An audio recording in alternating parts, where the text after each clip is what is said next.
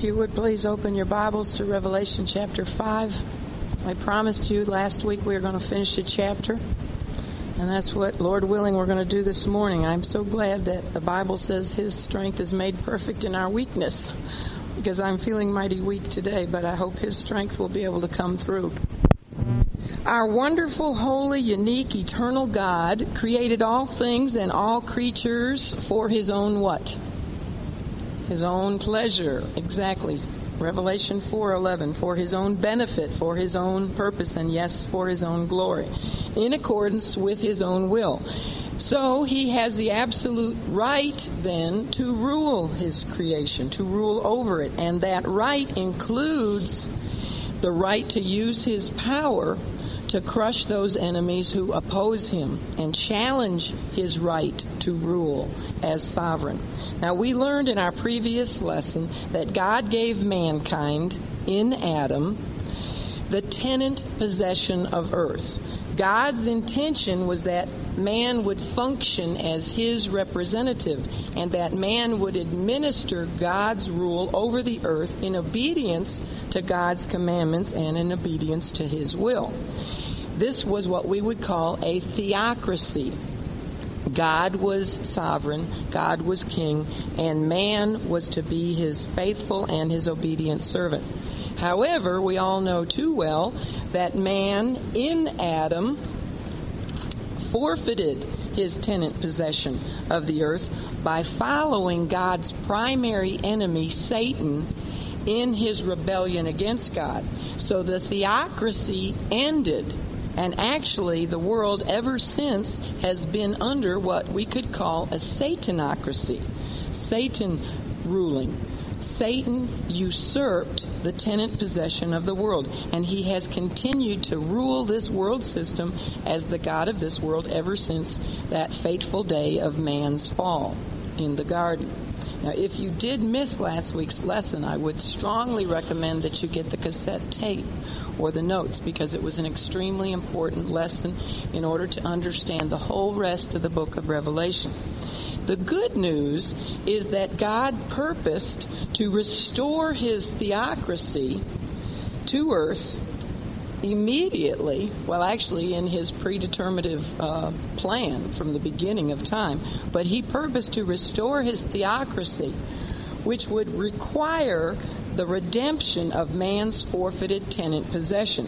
Now, in order to accomplish this, God sent into the world his only begotten Son, the Lord Jesus Christ, and he sent him into the world as a man so that he could redeem mankind's inheritance of the earth as man's kinsman.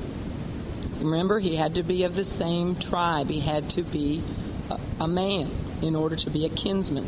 And the Lord Jesus paid the redemption price, both for mankind's redemption, which is what we call salvation, and for man's inheritance, for the earth itself, for all creation to be redeemed. And what was that price that he paid? Right, the shedding of his own precious sinless blood and the giving of his own life. So Christ fulfilled the first responsibility of the kinsman redeemer, which was the responsibility of paying the redemption price. When he paid the redemption price, a deed of purchase was prepared in the form of a scroll. I don't have my little scroll this week, but you know what it looks like by now. And that scroll was sealed how many times? Seven times to guard against any change. And it was placed in a secure location. Where was that location? The right hand of God the Father, and you can't get any more secure than that. But the Lord Jesus did not take tenant possession of the earth immediately after he paid its redemption price, right? Because of circumstances, those circumstances being that the world rejected him as her kinsman redeemer. Primarily, Israel did not believe on him. And so he ascended into heaven where he has remained ever since. In his time of absence, Satan and his demonic and human forces have continued to exercise their usurped tenant possession over the earth.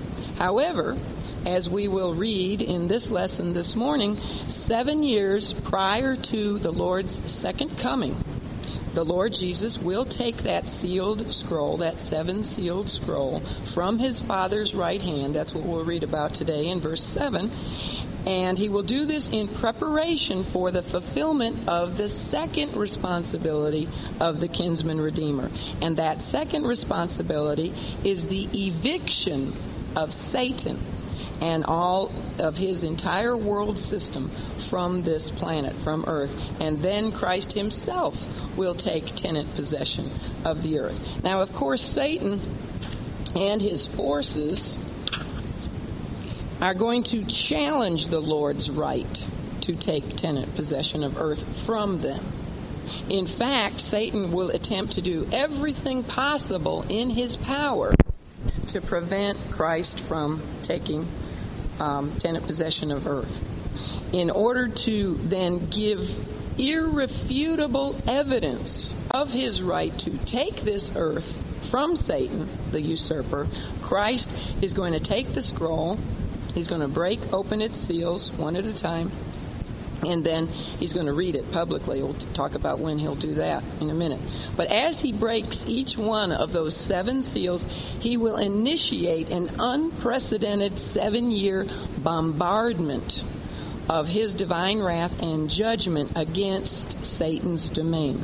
And this is all going to be done in preparation for his coming invasion to evict the enemy, all of his enemies. That seven year bombardment is what is described for us in chapter 6 all the way to chapter 18 of the book of Revelation. Through those judgments, Christ is going to prove that he has both the power and the authority to fulfill the second responsibility of the kinsman redeemer. Remember the two responsibilities of the kinsman redeemer? I think wasn't that one of your homework questions that he had to have the price and he had to have the power, right? Price and power. Then on the very day of his second coming when the Lord Jesus will return from heaven to earth to confront Satan and all of his assembled forces, who by this time will have gathered together. Satan will make sure that they are all gathered together in Israel. Why Israel? Because Satan has read the book just like I hope you have. And he knows where the Lord's going to return will be to Israel. So he'll have all of his forces gathered there to attempt to prevent Christ from taking possession of the earth. Now, men don't know that. They're just following their own sinful instincts. They don't know the big picture, they don't know what's going on. Satan knows exactly what he's doing.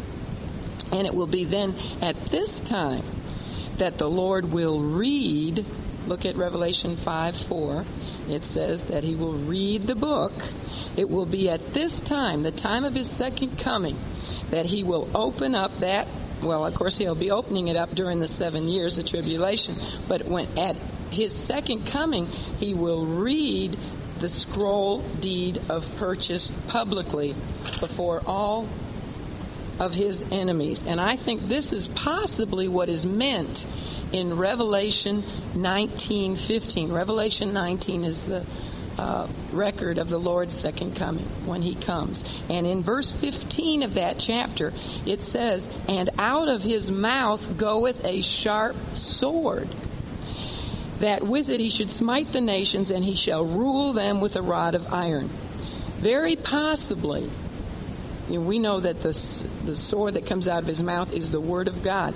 Very possibly, this will be the public reading of that title deed to the earth where he will that is the irrefutable evidence that he is indeed the kinsman redeemer and has the right to take back tenant possession of the earth from the usurper from Satan. This will prove that he has the right to evict his enemies of that which is rightfully his so he will then proceed to do just that.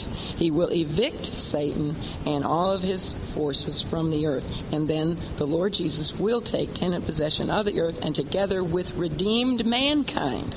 You know, those who are joint heirs with him because of their faith in him, he will rule the earth as the last Adam He's the second Adam, the last Adam, God's representative, and he will rule this earth, this present earth, for 1,000 years in absolute righteous accordance with God's perfect will.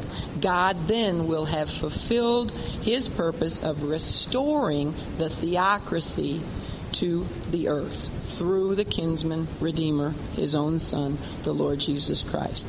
So that's how the story will end. It's a good, happy ending, isn't it? If you're on the Lord's side, and I hope you are, because it's the winning side. We all want to be winners, don't we?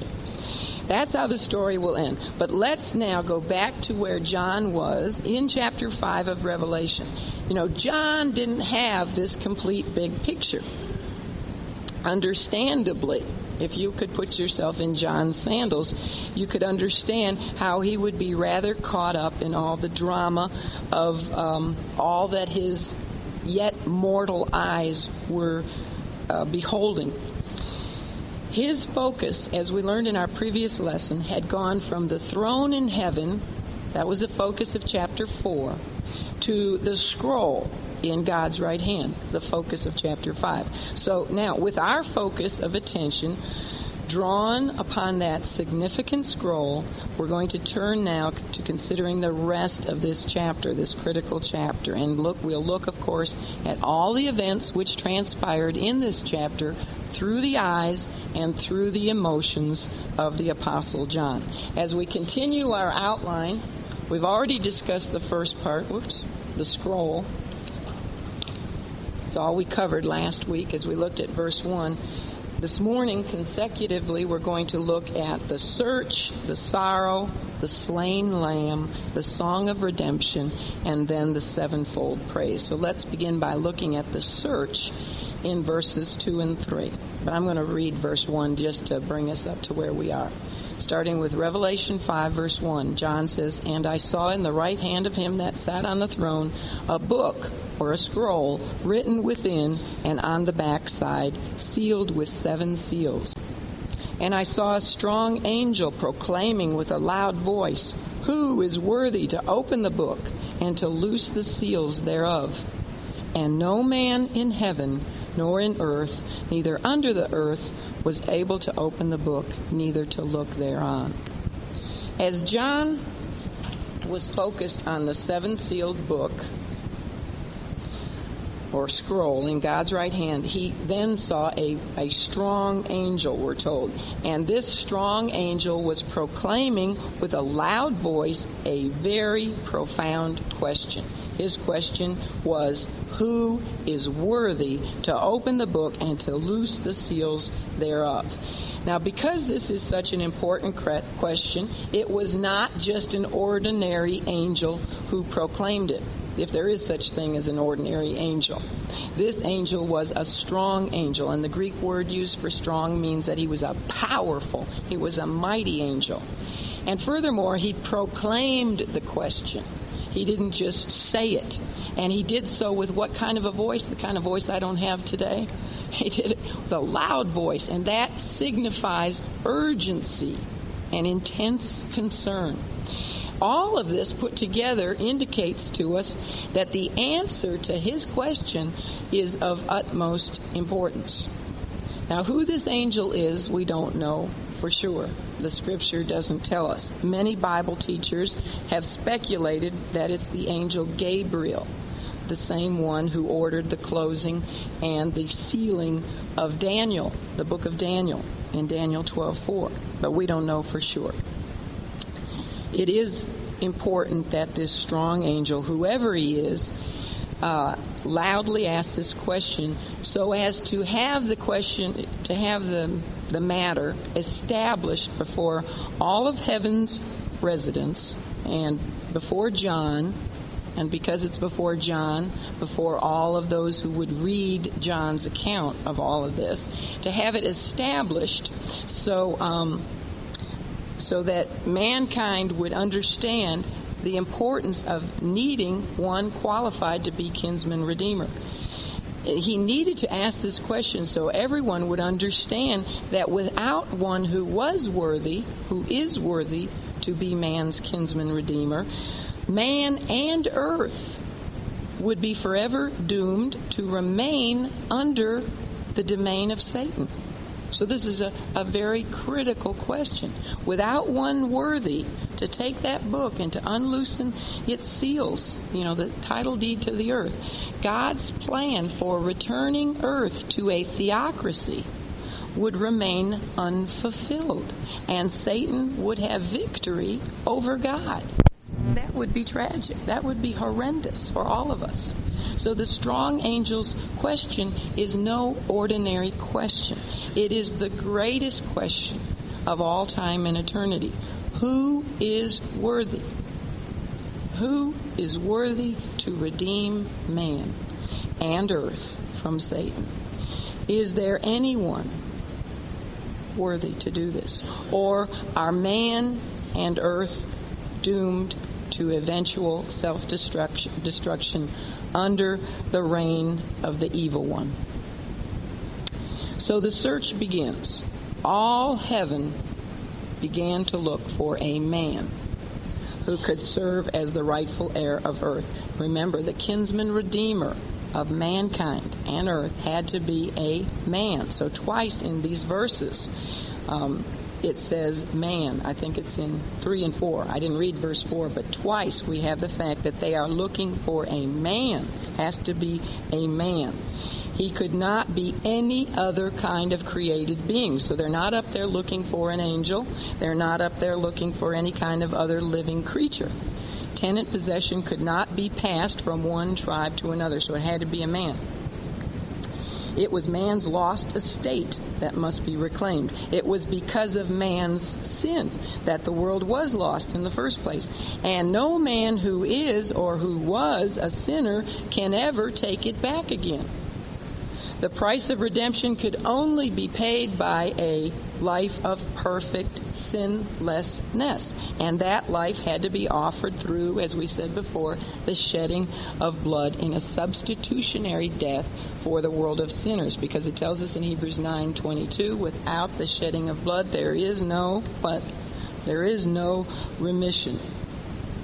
In all the world's long history, there have been many, many men who would have been willing to take the scroll and to rule the world.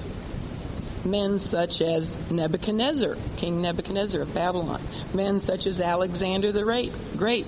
He would have been willing to take that title deed to the earth. He would have loved to have had it. Men such as Genghis Khan and Bonaparte, Napoleon, and Adolf Hitler. But the strong angel's question was not who is willing.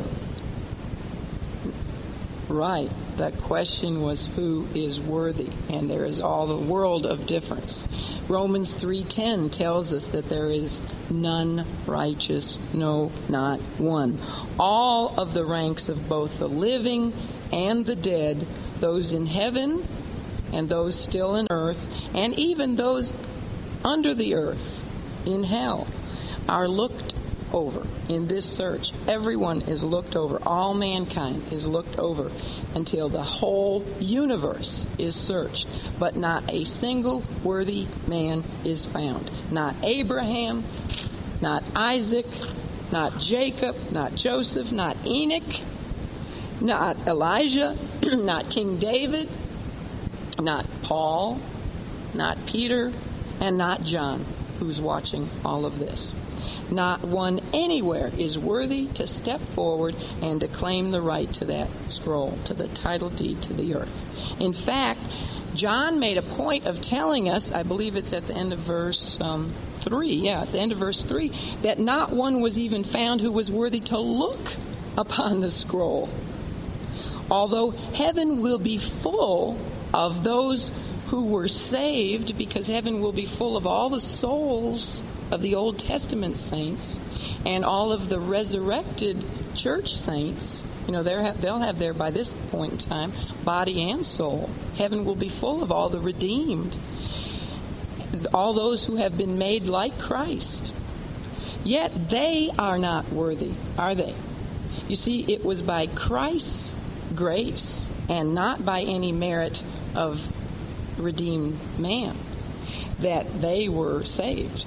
So the one who is worthy to take and open the scroll must do so by his own demonstrated merit and not by imputed merit, which is what all redeemed men have. We don't have any merit of our own. Our merit and our righteousness has been imputed to us by Christ. Therefore, all of mankind stood mute to the challenge to take the scroll from the right hand of God.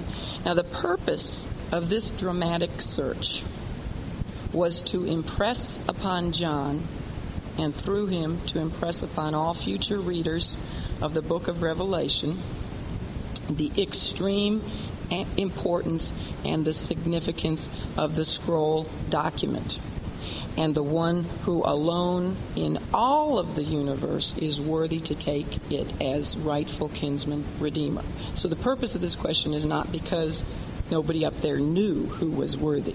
It was to stress to us the importance of this moment, the importance of the scroll, and the importance of the one who is worthy.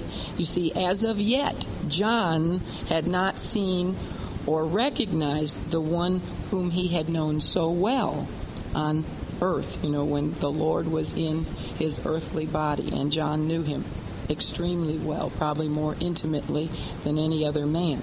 So, thinking that this universal search had been in vain, and fearing all that this would mean, what did John do?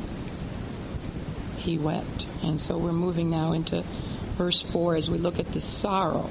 It says, And I wept much, because no man was found worthy to open and to read the book, neither to look thereon. Actually, twice he says no man was even worthy to look at it, right?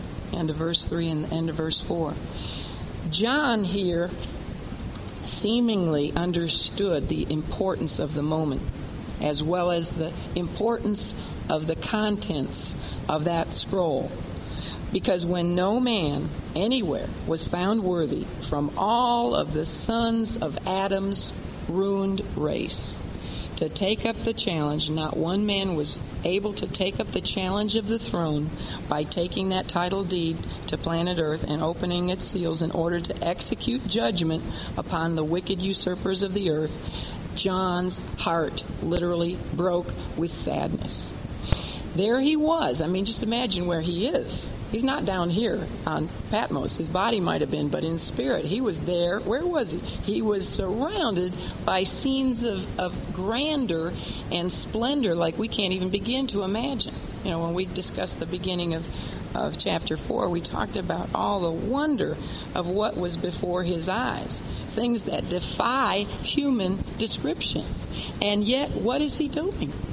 There he is in front of heaven's throne, and he's in tears serious tears. The Greek emphasizes that he was weeping for all he was worth. You know, some people think that when we get to heaven, we are not going to cry anymore. That isn't true because it, God does not wipe away all tears until the new heaven and the new earth. And that doesn't come until after this earth, after the millennial kingdom, actually. There are going to be tears when we see people who don't believe in Christ. There are going to be tears when we see Satan gather all those people at the end of the millennial kingdom who inwardly were rebelling against Christ in a perfect environment, and yet many collect together to fight against him again after 1,000 years of perfect reign. There are going to be tears then. There are going to be tears when we stand at the great white throne judgment. Not we, as redeemed, we won't be there, but we may see what's going on as people are cast into the lake of fire eternally. The tears are not wiped away until the new heaven and the new earth. You can read it, Revelation 21 4. That's when all tears are wiped away. Here we have John in heaven, and he's crying. So John understood how tremendously important it was for someone to come and to take earth from Satan. He knew how right and how just it was for the wicked and the ungodly of this earth to be judged for their sin of rebellion against God. And he wept at the thought of things on earth continuing forever and ever in the hands of Satan and his forces. I mean, that would be something horrendous to think about. That things would forever wax worse and worse and worse. The only way that we keep on going sometimes is because we know how the story ends, right? We know that eventually Satan will be kicked out and sin will be no more, allowed at least, um, overtly here on planet Earth. And John wept at the thought of the unrighteous and the, and the, and the wickedness going on indefinitely without ever reaping the consequences of their rebellion against their Creator. And you know, we should also weep, shouldn't we? Even from heaven itself, we would weep if we thought that Satan would forever be victorious over God in having stolen the earth from him and the souls of men. Because the earth belongs to who? The earth is the Lord's and all the fullness thereof. So we would weep if we thought that earth would permanently have been stolen from the Lord. Yet, of course, God is infinitely so much more wise and so much more powerful than Satan, who is merely a created being. Satan is only a created angel that God Himself created. And God is so much wiser and so much more powerful than Him that this would never, ever, ever be the case. Satan only now rules this planet by way of God's permissive will. He has already, good news, been defeated, hasn't he? He is a defeated foe. He's already been sentenced. And all that awaits is the arrival of the one who defeated him, the kinsman redeemer, who will throw him off of his temporary throne over earth and execute his sentence. Up to this point, however, this one, this kinsman redeemer, had not been seen by John. But one of the four and twenty elders was given the privilege of pointing him out to John, to broken hearted John. Who is this one? He is the slain lamb. Let's look at the slain lamb, verses 5 to 7. It says, And one of the elders saith unto me, Weep not. Behold, the lion of the tribe of Judah the root of David hath prevailed to open the book and to loose the seven seals thereof. And I beheld, and lo, in the midst of the throne and of the four beasts, and in the midst of the elders, stood a lamb as it had been slain, having seven horns and seven eyes, which are the seven spirits of God sent forth into all the earth. And he came and took the book out of the right hand of him that sat upon the throne. I love that verse. And I'm so glad I'm going to be there to see that moment in time. You know, if the rapture didn't come until after the tribulation, we would miss that wonderful moment in time. And I don't think God's going to prevent us from seeing that. That's another reason for pre tribulation rapture.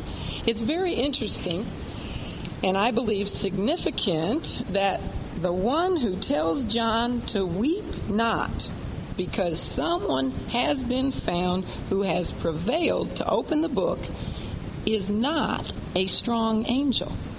Could have been, but it's not.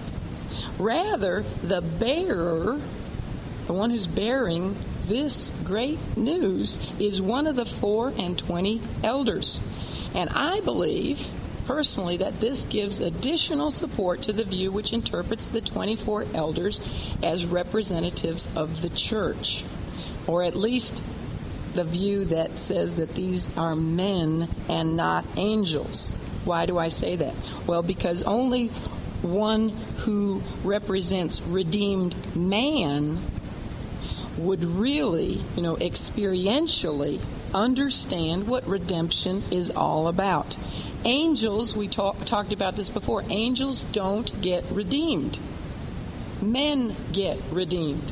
What was the question that the strong angel asked? He asked, Who is worthy? But it was an elder who said, in essence, I know someone who is worthy. So I believe definitely that the elders represent men and not angels. And of course, you know, I do believe they represent the church saints. Well, in verses 5 and 6, there are three unique titles given to the Lord Jesus in describing uh, who is worthy. We know it's the Lord Jesus, all right? You, you know that by now.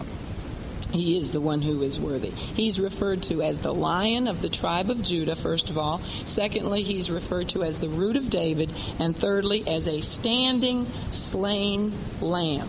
So I want to consider the significance of each one of these unique titles. First of all, the elder referred to the worthy one as the lion of the tribe of Judah. Now, to understand that title, it's necessary for us as is so true with much of what we find in the book of Revelation, for us to go back to the first book of the Bible, which is the book of Genesis. In Genesis chapter 49, we find a very, prof- very important prophetic record that has a great deal of detail in it regarding Israel and her future. One day it would be nice if we'd have time to study this very significant prophecy in Genesis 49. This prophecy was given by Jacob as blessings upon his 12 sons. Now, as Jacob laid there upon his deathbed, each one of his 12 sons, from the eldest, from Reuben, down to the youngest, Benjamin, stepped forward in order to receive his final blessing from his dying father. Well, in verses 8 and 9, it was Judah's turn to go forward. And to Judah, Jacob said, Judah, thou art he whom thy brethren shall praise. Thy hand shall be in the neck of thine enemies. Thy father's children shall bow down before thee. Judah is a lion's whelp. From the prey, my son, thou art gone up. He stooped down, he couched as a lion, and as an old lion, who shall rouse him up? Now, I know all that sounds very confusing. What he really is saying here, this verse is, is speaking of the gradual growth in power of the tribe of Judah. And it's using the imagery of the growth of a lion, from a young lion to a middle aged lion to an old lion. And then in verse 10, Jacob said these words He said, The scepter shall not depart from Judah, nor a lawgiver from between his feet until who comes? Until Shiloh come, and unto him shall the gathering of the people be. Now, I don't have time to fully explain that prophecy. There's a lot of wonderful truth in it, a lot of uh, prophecy in it that has already been fulfilled exactly, you know, precisely as it was predicted. But to just tell you in a nutshell what it was saying here, it is a prediction that the Messiah will come from the tribe of Judah. Now, as we re- read about the 12 tribes of Israel uh, marching through the wilderness, the lead tribe is always the tribe of Judah. And the symbol on Judah's banner, you know, they each had a banner a flag. The symbol was that of a lion. Israel's leaders, the leaders of the nation of Israel, were to always be from the tribe of Judah. If you read the book of Judges, the very first judge of Israel was Othniel, and he came from the tribe of what? Judah. The first God appointed king, God appointed king of Israel was who? Huh? Say somebody. Right, David, the first God appointed king was David. Saul, King Saul, was used of God to discipline Israel because Israel had asked for a king. You know, she wasn't content with God Himself being her sovereign king. He was only to be her king. But she looked around at the other nations and said, Oh, well, they have a king. We want a king too. So God used Saul to discipline her. But guess what? Saul was not from the tribe of Judah, he was from the tribe of Benjamin. So he was the, from the wrong tribe to have been a leader of Israel. Later, after they had been chastised, God gave them his, his you know, ordained king. The right king. He gave them King David, David, who was from the tribe of Judah, and it was with him, with David, that the scepter, the you know the the rod to rule the nation was first divinely ordained. Now it would be from David's line that Shiloh would come. Shiloh is a Hebrew word which means the peace bringer. The Israelites understood, because of this Genesis 49 prophecy, they understood that their Messiah, their king, their peace bringer, or another word for it, Shiloh is peacemaker, that he was to come from the tribe of Judah. They knew that, they recognized that. Isaiah, as a matter of fact, prophesied about this peace bringer, didn't he? When he wrote, Unto us a child is born, unto us a son is given, and the government shall be upon his shoulder, and his name shall be called Wonderful, Counselor, the Mighty God, the Everlasting Father. What's the last one? The Prince of Peace. He will be the peace bringer. And the peace bringer became one of the messianic titles used in the in the Old Testament. The prophets of old understood that it would be through the tribe of Judah that someone would come as their rightful king, and that in his role as king, he would also bring to the world what? Peace. And then one night, outside of a sleepy little town whose name means house of bread, outside of Bethlehem, angels suddenly appeared to a handful of shepherds on a hillside to make this announcement. They said, For unto you is born this day in the city of David, from the tribe of Judah, a Savior which is Christ the Lord. And along with this announcement came the angelic cry, Glory to God in the highest, and on earth, what? Peace goodwill toward men. When the shepherds found the baby wrapped in swaddling clothes, lying in a manger, I don't. I had thought I had a picture of that. I don't. The one that they were looking upon, that little baby in the manger, was Shiloh. He was the peace bringer. He was the Messiah and King. He was the kinsman redeemer, the one and the only one who could bring peace to earth. Now, of course, we know that this peace bringer was rejected. Not only as the fulfiller of the Genesis 49 prophecy, but he was rejected as the fulfiller of all the other messianic prophecies as well, even though he met every, every single credential.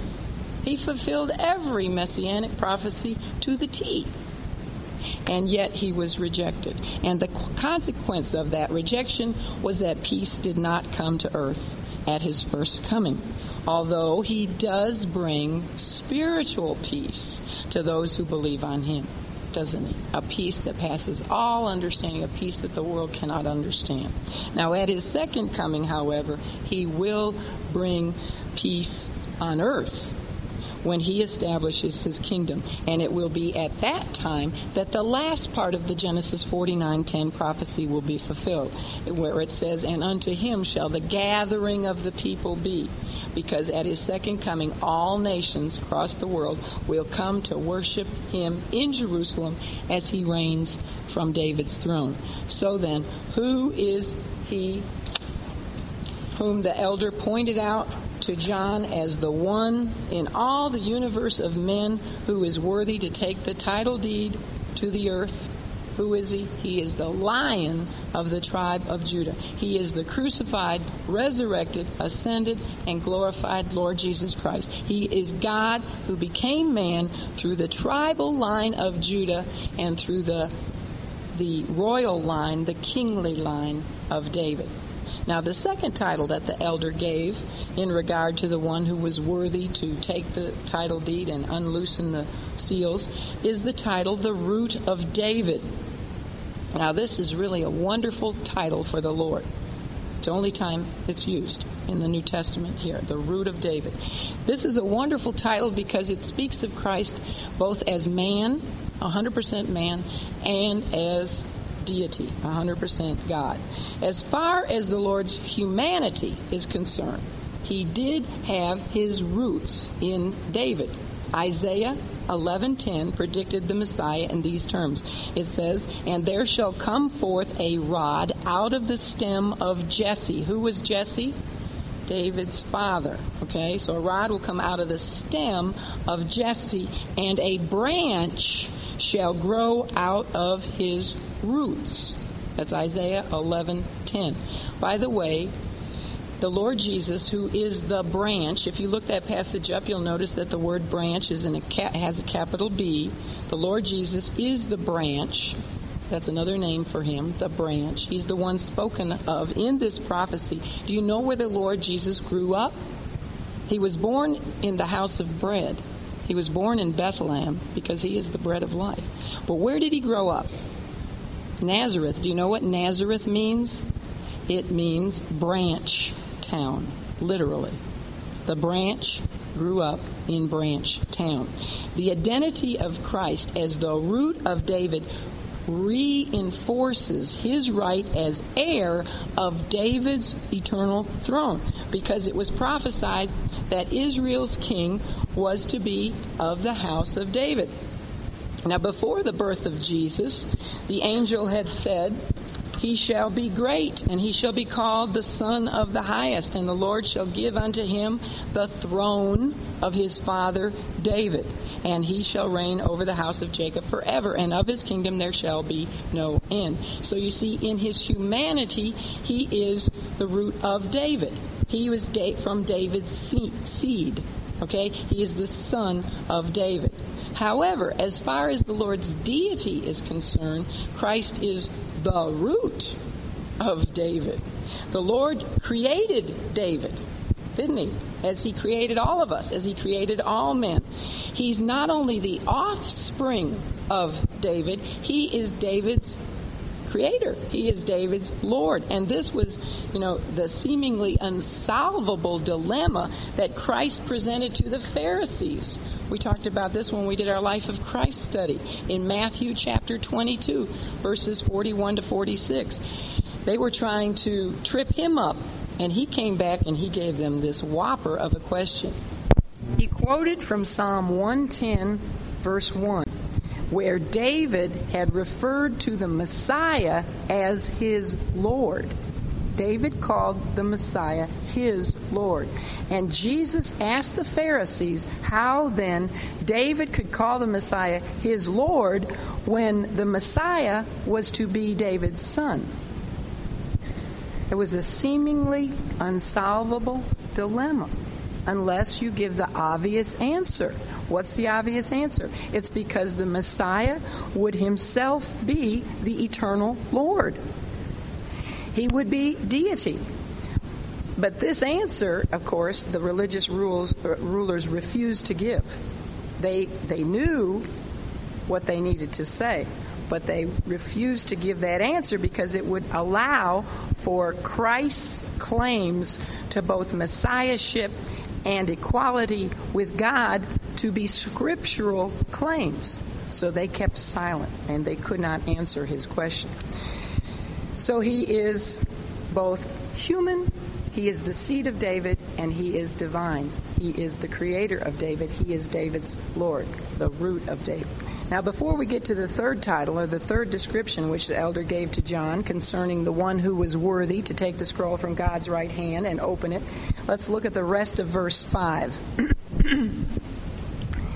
After commanding John not to weep, and then to behold the one who is the lion of the tribe of Judah and the root of David, the elder gave John the reason why he didn't need to weep anymore. He said, It is this one to whom John was being directed who hath prevailed to open the book and to loose the seven seals thereof. Now, the Greek word used for prevailed is from the root, the same root word used that we read about many times in Revelation chapters 2 and 3, the word overcomer.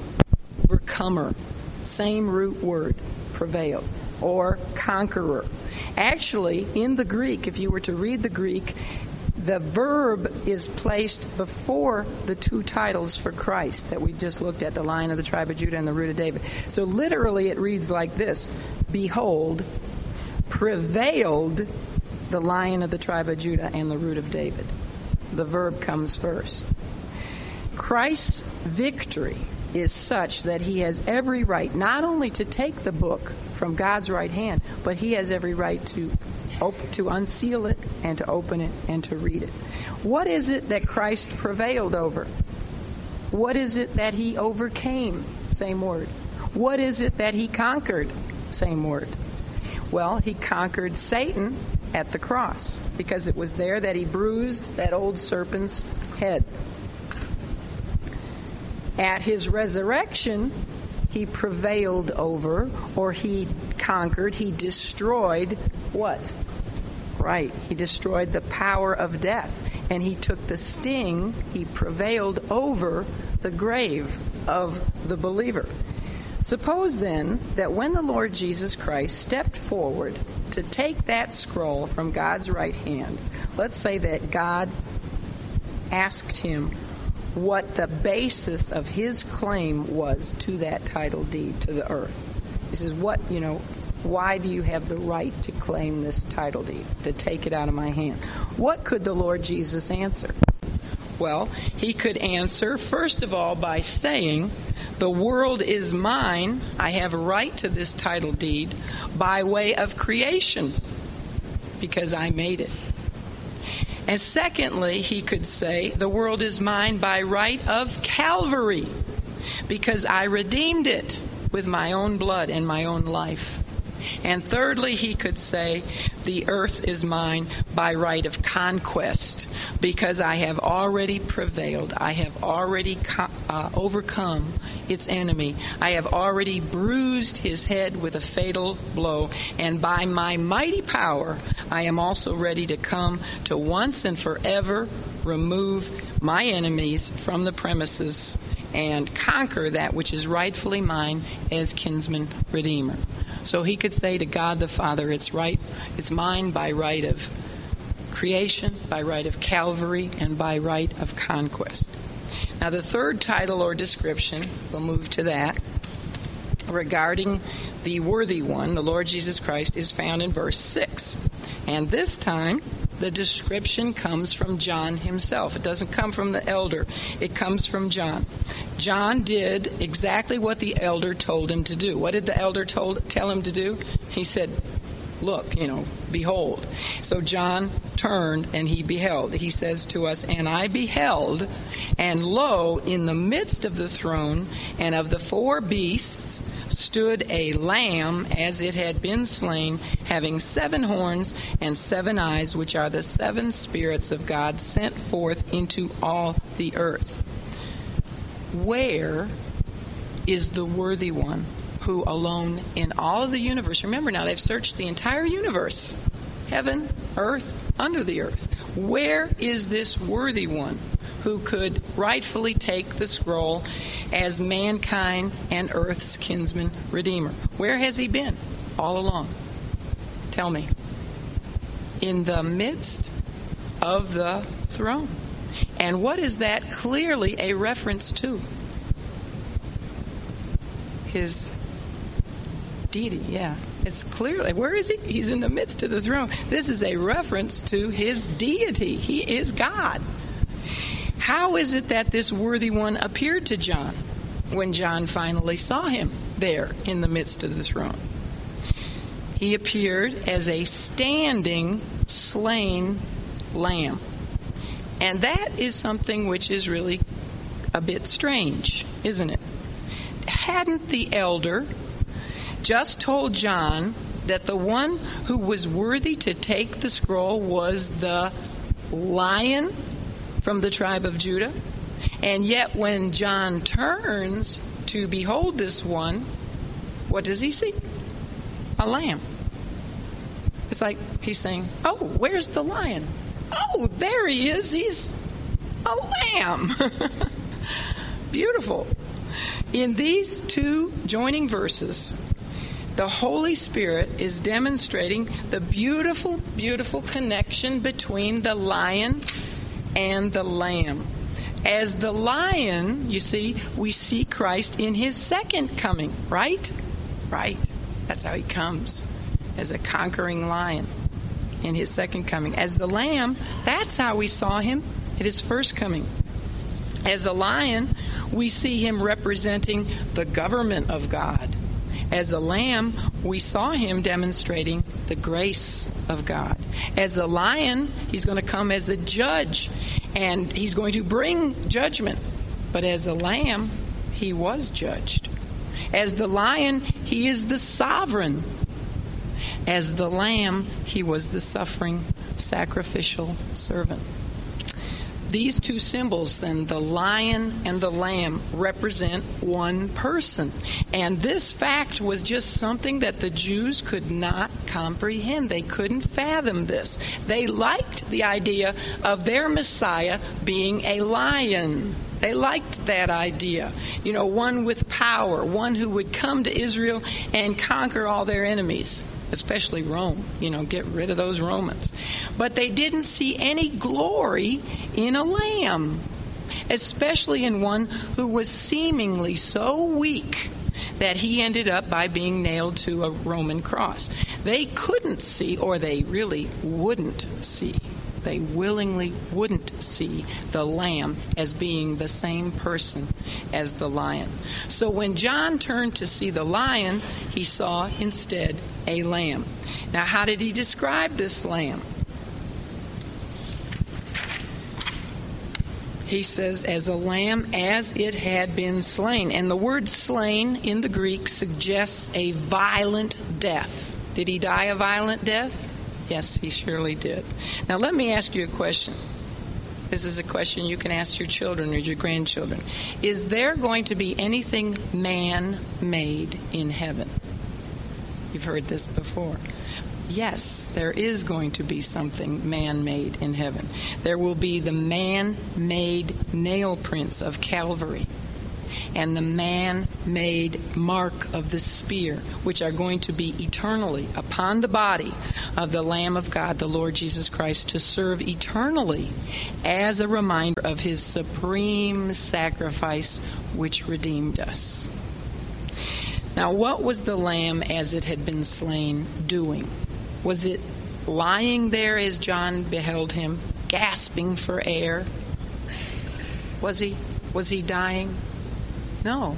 It says he was standing. You know, just as the fact that he was slain symbolically speaks of the Lord's crucifixion, the fact that he was standing, what do you think that symbolically speaks of? Exactly, his resurrection. So, in the description of a standing, slain lamb, we find the death of Christ in the word slain.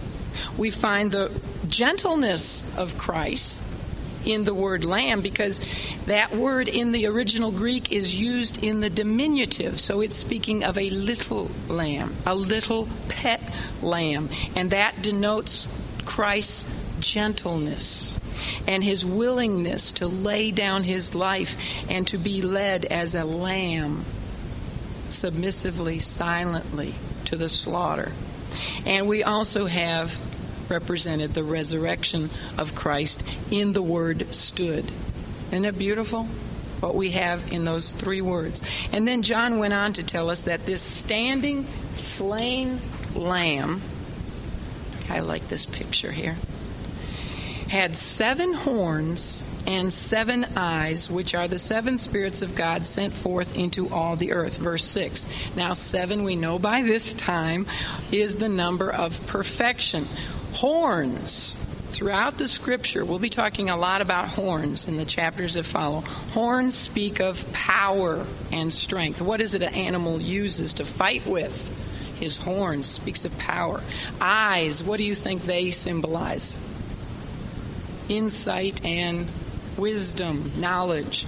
So, what we have here is symbolism which tells us that this one who is worthy to take the scroll, the one who is in the midst of the throne and in the midst of the four living creatures and in the midst of the four and twenty four elders, the one who is the lion of the tribe of Judah, the root of David, the standing slain lamb, is the one with perfect power, seven horns and perfect wisdom, seven eyes, and perfect presence, the seven spirits in all the earth.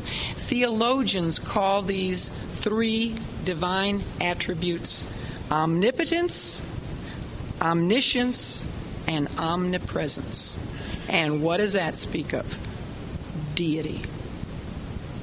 So, again, please don't ever let anybody tell you that Jesus Christ is not divine, that he is not God. He is God.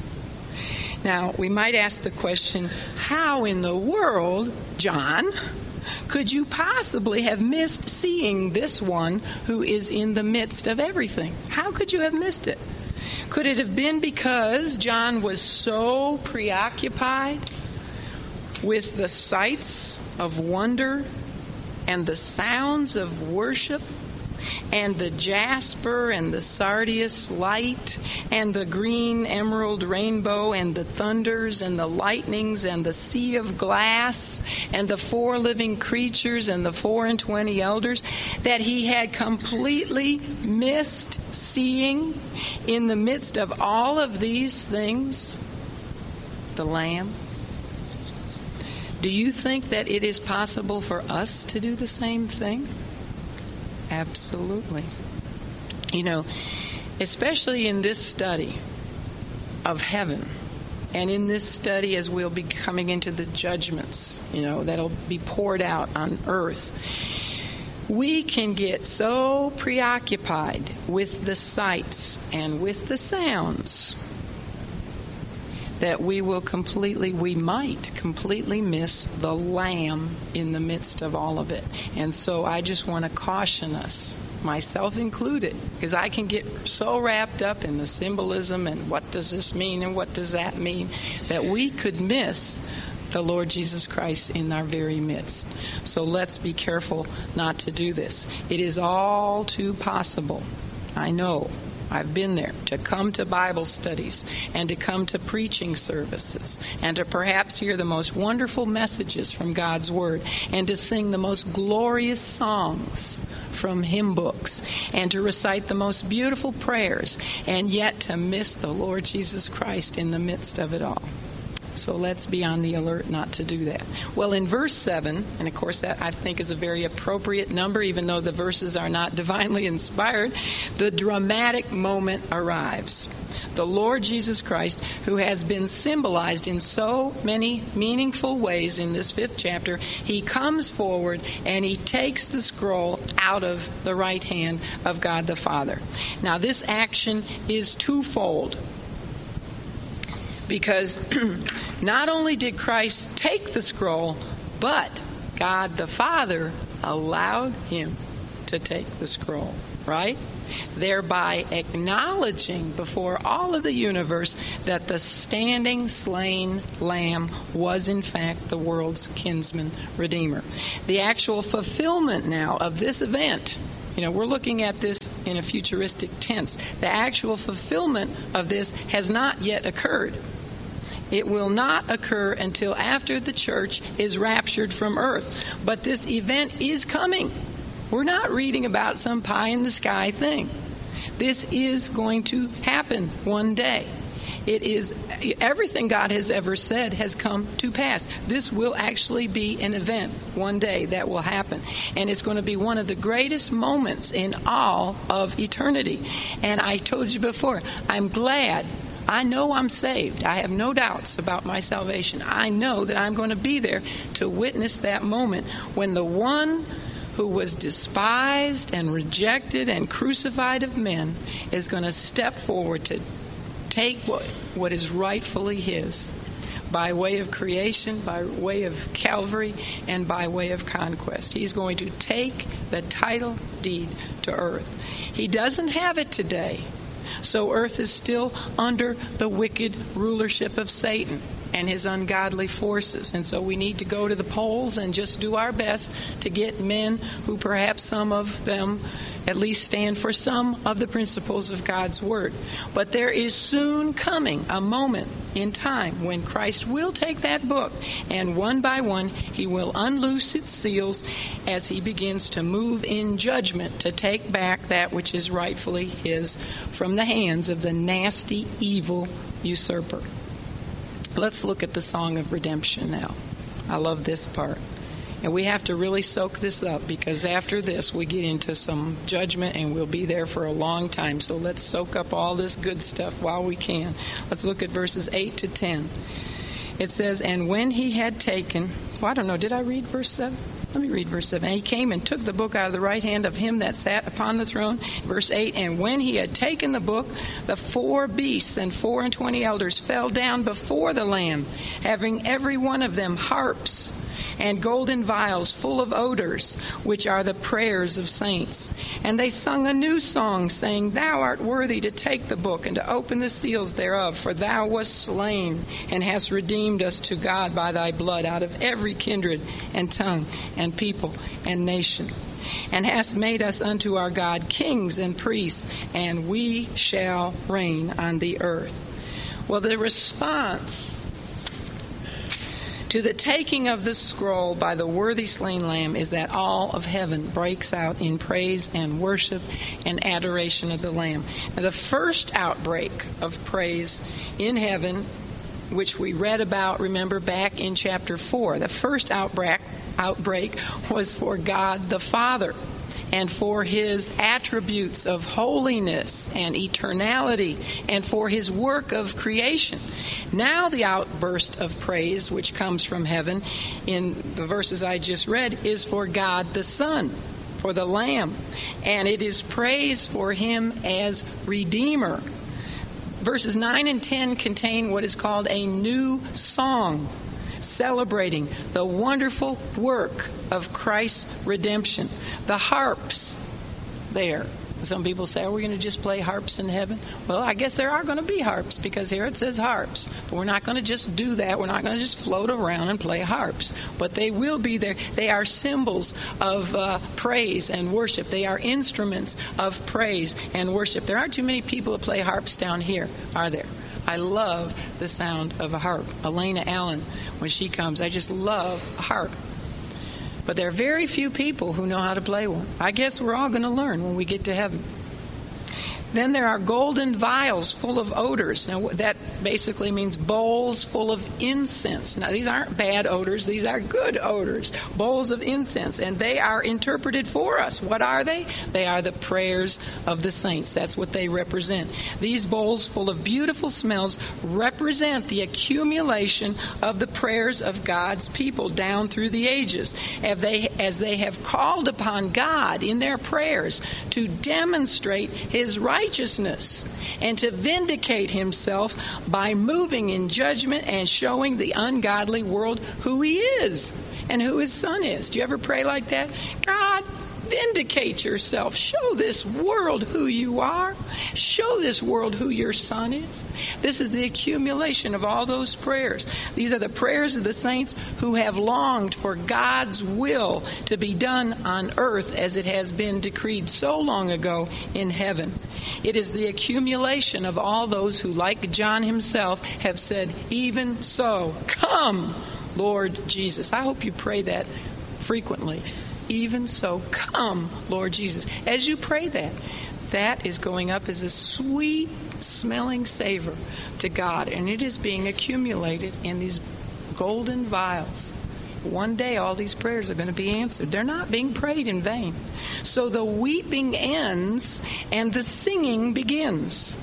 They're singing a new song the representatives of God's creation, those four living creatures, you know, with the different faces, they represent God's creation.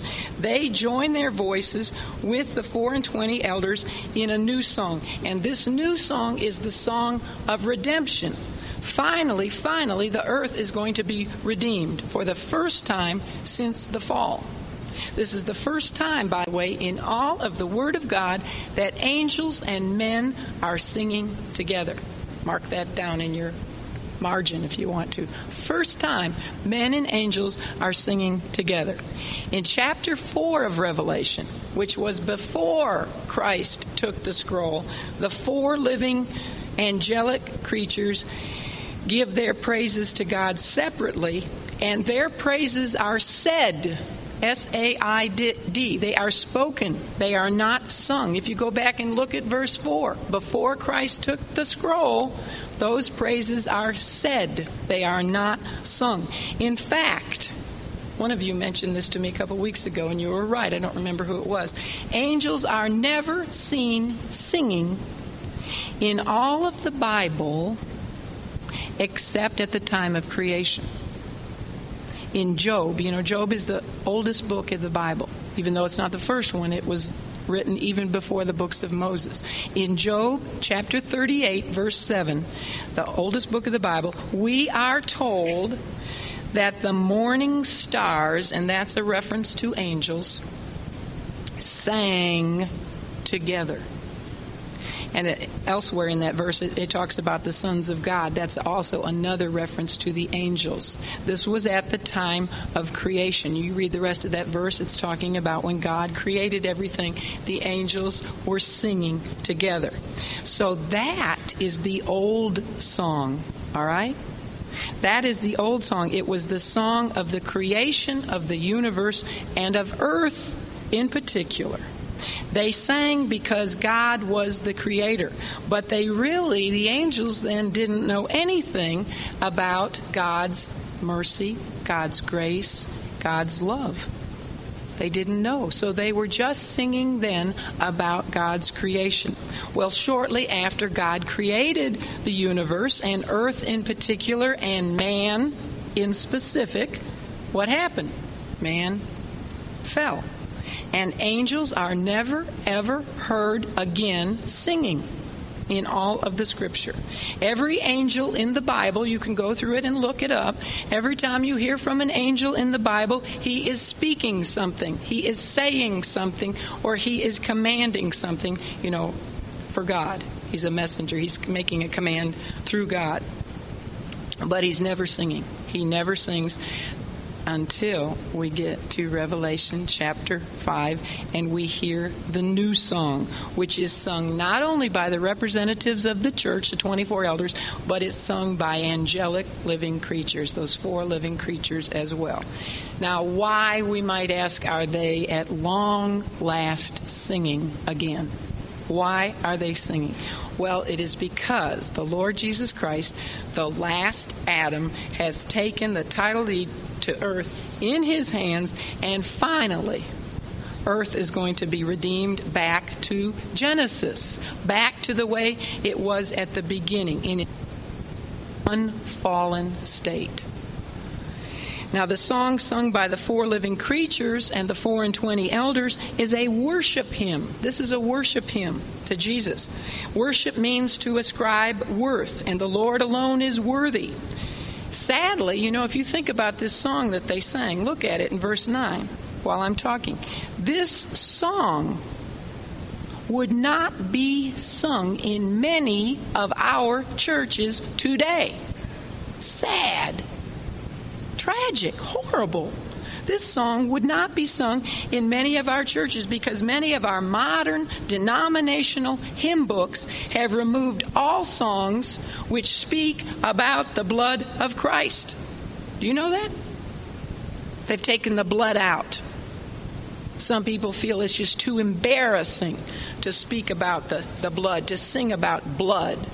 That's too uncivilized. Well, perhaps God won't embarrass those people in heaven. Perhaps they won't have to sing about the blood in heaven because perhaps they will not be there in heaven. But for the rest of us who unashamedly sing about the cross and about the blood of Christ, we are merely down here getting into practice for what we're going to sing about when we get to heaven and when we worship Christ by singing, Thou art worthy, for thou wast slain and hast redeemed us to God by thy blood out of every kindred. Now that's a that's a reference to common ancestry. Every kindred, every tongue, that's a reference to a common language. Every people, that's a reference to a common race. And every nation, that's a reference to a common rule or government. Now, it's obvious then that these 24 elders represent more than just, um, that there are more than just 24 elders singing, I should say, because we know that there are far more than just 24 language groups, for example, on earth, right? So they represent more than just 24. So, found in this song is God's promise that He does have His elect saints hidden away in every tribe, in every people, in every language group, and in every nation on the earth.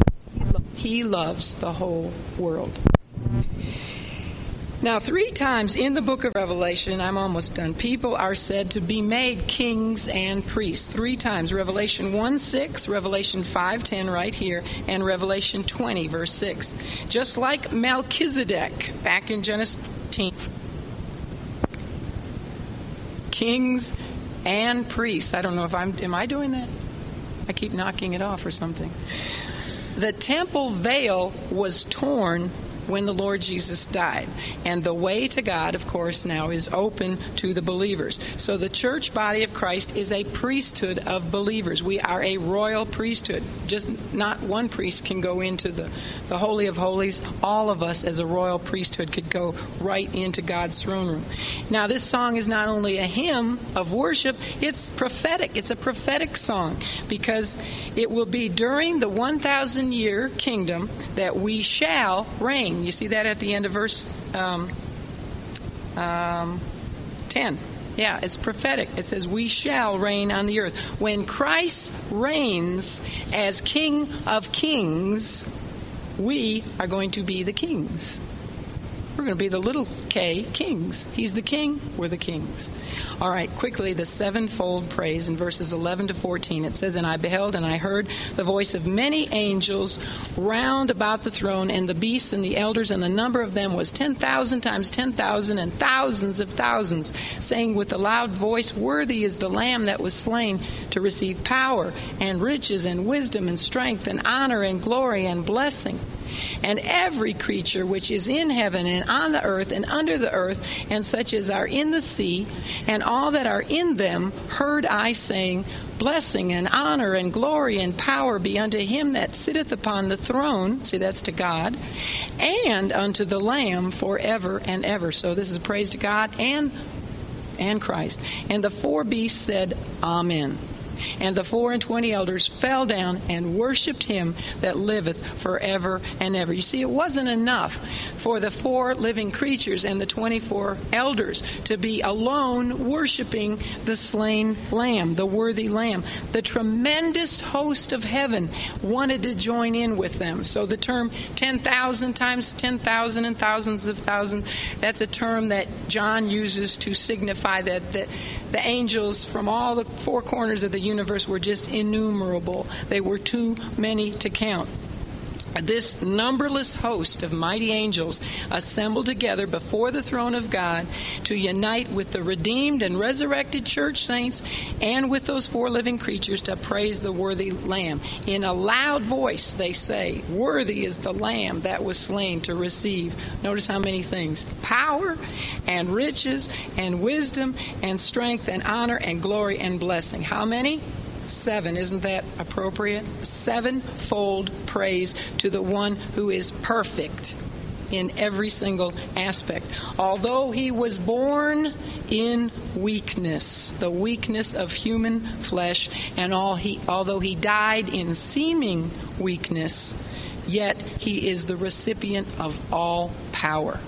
Although he became the poorest of men, Yet he owns all of the riches in heaven and in earth. Although men laughed at him and mocked him and thought that he was a fool, yet he is the very wisdom of God. Although he shared in the sinless um, weakness of all men in his humanity, in that he hungered and he thirsted and he grew weary, yet he possesses all strength. Although he was ridiculed for his kingship on earth, and he was mocked as they put on him a purple robe and gave him a thorny crown for his head, yet he will receive all honor and all glory, even from his mockers. Although he became a curse for us as he hung on a cross, so that you and I don't ever have to come under the curse of sin. Yet he receives all blessing. He became a curse, but he's going to receive all blessing. And this this little sevenfold praise works the other way too, you know. It works from our perspective because he alone is worthy of all power and all of our riches and all of our wisdom and strength. And he deserves all of our honor and glory and blessing, doesn't he? Well, this heavenly worship service climaxed with every other creature in all of the universe those in heaven, those on earth, those under the earth, earth those in the sea, and anybody else that John might have missed all of them praising both the Lamb of God and the one who was seated on the throne, God Himself.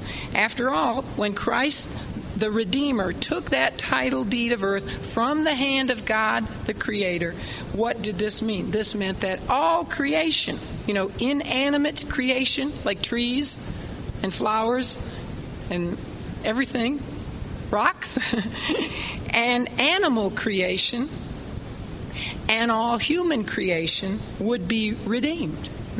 Except, of course, for fallen man, unsaved man, and fallen angels. But other than them, all creation would be redeemed. The groaning and the travailing in pain, which creation has suffered ever since Satan usurped this earth away from Adam, due, of course, to Adam's own sin, uh, will come to an end. So cre- creation wants to join in on the praise. Do you blame them? No. I mean, a tree gets mighty tired of um, having to lose all its leaves every fall. it gets tired of having to die, too. And so they want to join in on all of the praise, and that's exactly what they do. So all creation joins in in praising the kinsman redeemer.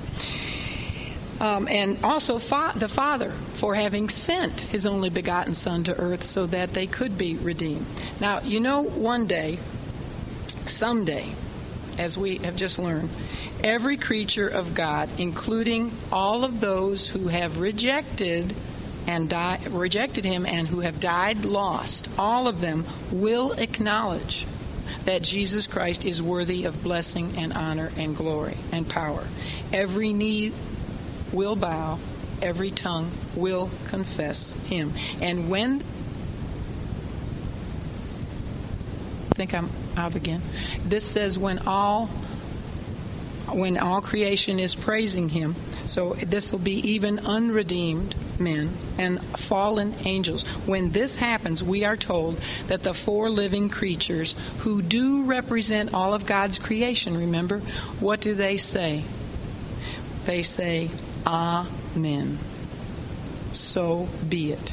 And I wonder if that is your response today as we read about all of this praise and all of this worship of the standing slain lamb. You know, the gentle, crucified, resurrected, ascended, and glorified Lord Jesus Christ. Does your heart, when you hear all of this, does your heart just immediately respond to a lesson like this with the word Amen? You know, so be it.